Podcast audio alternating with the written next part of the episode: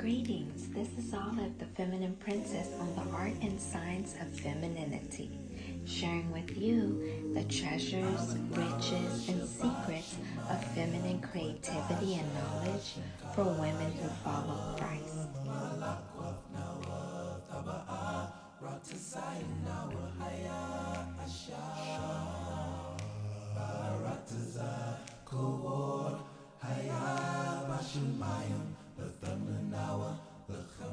Our next story comes from Numbers and it talks about five women known as the daughters of Zelophehad and it begins in verse 1 and ends at verse 11.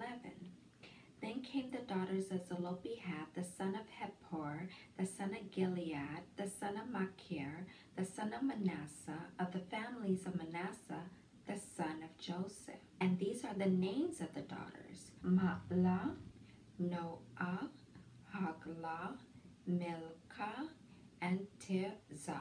And they stood before Moses and before Eleazar the priest and before all the princes and all the congregation by the door of the tabernacle of the congregation, saying, Our father died in the wilderness, and he was not in the company of them that gathered themselves together against the Lord in the company of Korah, but died in his own sin, and he had no sons. Why should the name of our father be done away from among his family, because he hath no son? Give unto us therefore a possession among the brethren of our father. And Moses brought their cause before the Lord. And the Lord spake unto Moses, saying, The daughters of Zelophehad speak right. Thou shalt surely give them a possession of an inheritance among their father's brethren, and thou shalt cause the inheritance of their father to pass unto them. And thou shalt speak unto the children of Israel, saying, If a man die and have no son, then shall ye cause his inheritance to pass unto his daughter. And if he has no daughter, then ye shall give his inheritance unto his brethren. And if he have no brethren, then ye shall give his inheritance unto his father's brethren. And if his father have no brethren, then he shall give his inheritance unto his kinsman that is next to him of his family, and he shall possess it. And it shall be unto the children of Israel a statute of judgment, as the Lord commanded Moses. And we later see in Joshua 17 these daughters actually possessing the inheritance that was allotted to Manasseh. The first verse opens up with a genealogy that traces the daughters of Zelophehad back to Manasseh. I find that very interesting that keeping a record of accurate genealogy from a paternal side was very important to the Lord, and we could see that throughout Scripture, especially the Old Testament. I believe Matthew opens up with a huge genealogy for Jesus. And so genealogies, accurate ones, from the paternal side were very important. In this story, we see five women, and they do it in grace. They bring a valid concern to the highest level of authority in their land. And once they brought their valid concern, their request was approved by God Himself. And not only was it granted unto them, but a whole new ordinance was put in place behind their request. And this ordinance that was put into place at this time is the same ordinance that caused Ruth to legally be positioned to marry Boaz. Isn't that interesting? To know that something you can do right now can not only help your situation, but help some woman down the line in the future to receive a greater destiny. And there's a Jewish midrash in Genesis 48 18 where Joseph brings his two sons, Manasseh and Ephraim, to Jacob to be blessed, as that is a Hebraic custom for the father of the home to bless the children upon his passing and to bless them with the prophetic vision that God gives them for each child. That is a Hebraic culture that's special and that I think not too many Americans do this today, but it would be wonderful for us to pick up this custom and to actually seek the Lord on what he sees prophetically for the child's destiny and purpose in him and to proclaim it over him uh, before death. And so that child has a direction of where to go with his or her life. So in this midrash we see that joseph is actually trying to correct jacob in positioning his hand upon his sons his left hand is actually being put on the firstborn and the right hand is being put on the the second born. I don't know if that's and his right hand is being put on the second birthed child and this bothers Joseph because he knows that Manasseh is the firstborn and should receive the right hand upon his head. So he tries to correct that. And in correcting that, he explains to Jacob that Manasseh is the firstborn and it shouldn't be so that your left hand should be upon his head. And Jacob responds to him that he knows that, but that's not what the Lord is going to give him prophetically. But when Joseph calls Manasseh the firstborn, he says Ha-Bekor.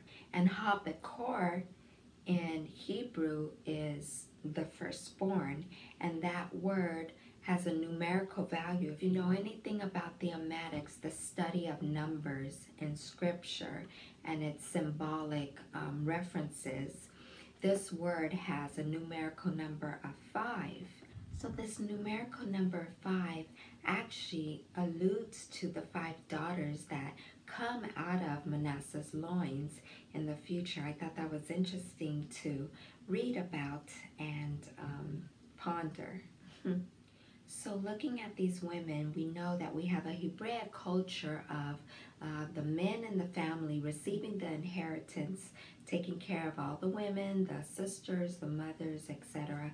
And we can actually see that um, that tradition coming into place when Jesus is on the cross and he does not die until he reconnects a relationship with one of his followers and his mother, his birth mother in the earth, and reconnects them in relationship. And it says from that moment on, this disciple took that mother into his home, Jesus' mother into his home, and took care of her for the remainder of um, their lives.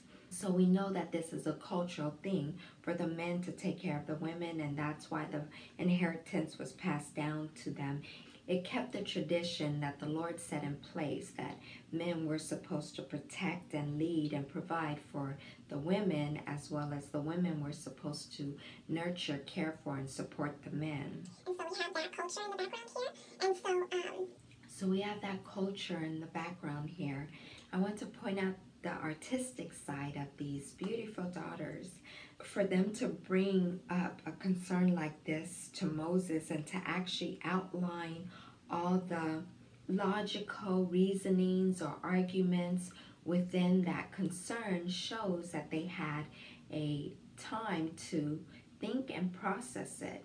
And I wanted to talk about a little bit of scientific background that there are seven types of reasonings that one can do when they are uh, coming to making a decision about doing something. And they are deductive reasoning, inductive reasoning, abductive reasoning, backward induction, critical thinking, counterfactual thinking, and intuition. And so, looking at all of these different types of reasoning, I believe that they use several types of reasoning here. Their approach to Moses definitely sounds like deductive reasoning. They detail all these things and reasons why they should be receiving an inheritance. They present such a compelling and believable case that Moses did not answer right away. He took it to the Lord. And I also think that they use critical thinking and backward induction while they were considering these things because one must come up with rational thoughts in order to prove a desire or prove a request. For them to approach Moses and go through every situation from the top down, they start from their progenitor, They work their way down to what he may and may not have done. Then they bring up the situation which explains why they don't have an inheritance now, and then they come to a conclusion. So that's a little bit of the scientific background for the reasoning. And I, I also wanted to share that if we look at the characteristics of a traditional masculine male and a traditional feminine female, that there are some qualities that are attributed to their nature and character. And in order for the daughters of Zelophehad to present their case, first consider it, present their case, you know, even think about presenting it and have it granted unto them, I believe they went in and out of different energies, masculine and feminine energies, in order to accomplish this task. They are a mixture of extroversion and introversion. Extroversion is attributed to the masculine spirit, and introversion is attributed to the female, the feminine spirit. They had to use extroversion in order to approach Moses, but they also had to use introversion in order to ponder these things that help their presentation. The next two qualities are judgment and perception. Judgment is usually contributed toward a masculine spirit, and perception is attributed to a feminine spirit. And the reason I believe they use both of the, these is because judgment they had to come to their own conclusion in their own mind saying you know these are all the rational deductive reasonings so the conclusion the judgment that we desire is that we must have an inheritance as well. So they actually judged their own case before they presented it. They judged it to be valid and uh, deserving of this certain sentence or judgment in their favor. And I say they use perception is because that they had to use this quality in order to look at all of the sides of their situation. They were seeing all these men getting inheritances, but yet they were not married and they did not receive one as well. So they were left without one at the time and they wanted to be included and they felt it was right for them to be included and not to be excluded just because they weren't married. The last two attributes that they use, both masculine and feminine, are thinking, which is usually contributed to a male. A male takes his time and thinks things through, hopefully, and reacts based on his thoughts. And a woman, she usually reacts in the feeling mode. That is usually a trait attributed to the feminine spirit. And so instead of thinking rationally, that's why there is this um, pseudo uh, label that women are rational. It's because we do not. We're not led by thoughts, we're led by our feelings. And God made it so. We're just different. We operate by feelings while men operate by their thoughts. They had to share a little bit of both. You know, they had time to think about these things and consider them. And then they presented their case with their feelings, their emotions, like why not us? Why shouldn't we be left out of this wonderful opportunity of receiving land for ourselves just because there is no man present in our family? We should not be left out of this. So these are the things that I got out of this story and I hope that you've received something from it as well. And this will be a great opportunity to pray. Lord, thank you so much for sharing with the daughters of Zelophehad, sharing their story with us and allowing us to learn certain things from them that we can present our case to the right people and we can get a judgment in our favor if it is right. And you will you yourself will even support that. I ask that you bring up to any of our consciousness and our memories and our thoughts things that are not right in our lives that we would like to have made right that so that we may present our case to you yourself and that you may judge in our favor, that you may grant us our request. I also ask, Lord, that you help us operate in Lead us, Lord, in the type of thoughts and the way to think about things the type of reasonings and the type of uh, traits that you want us to have to handle any situation in order that we may flow with it.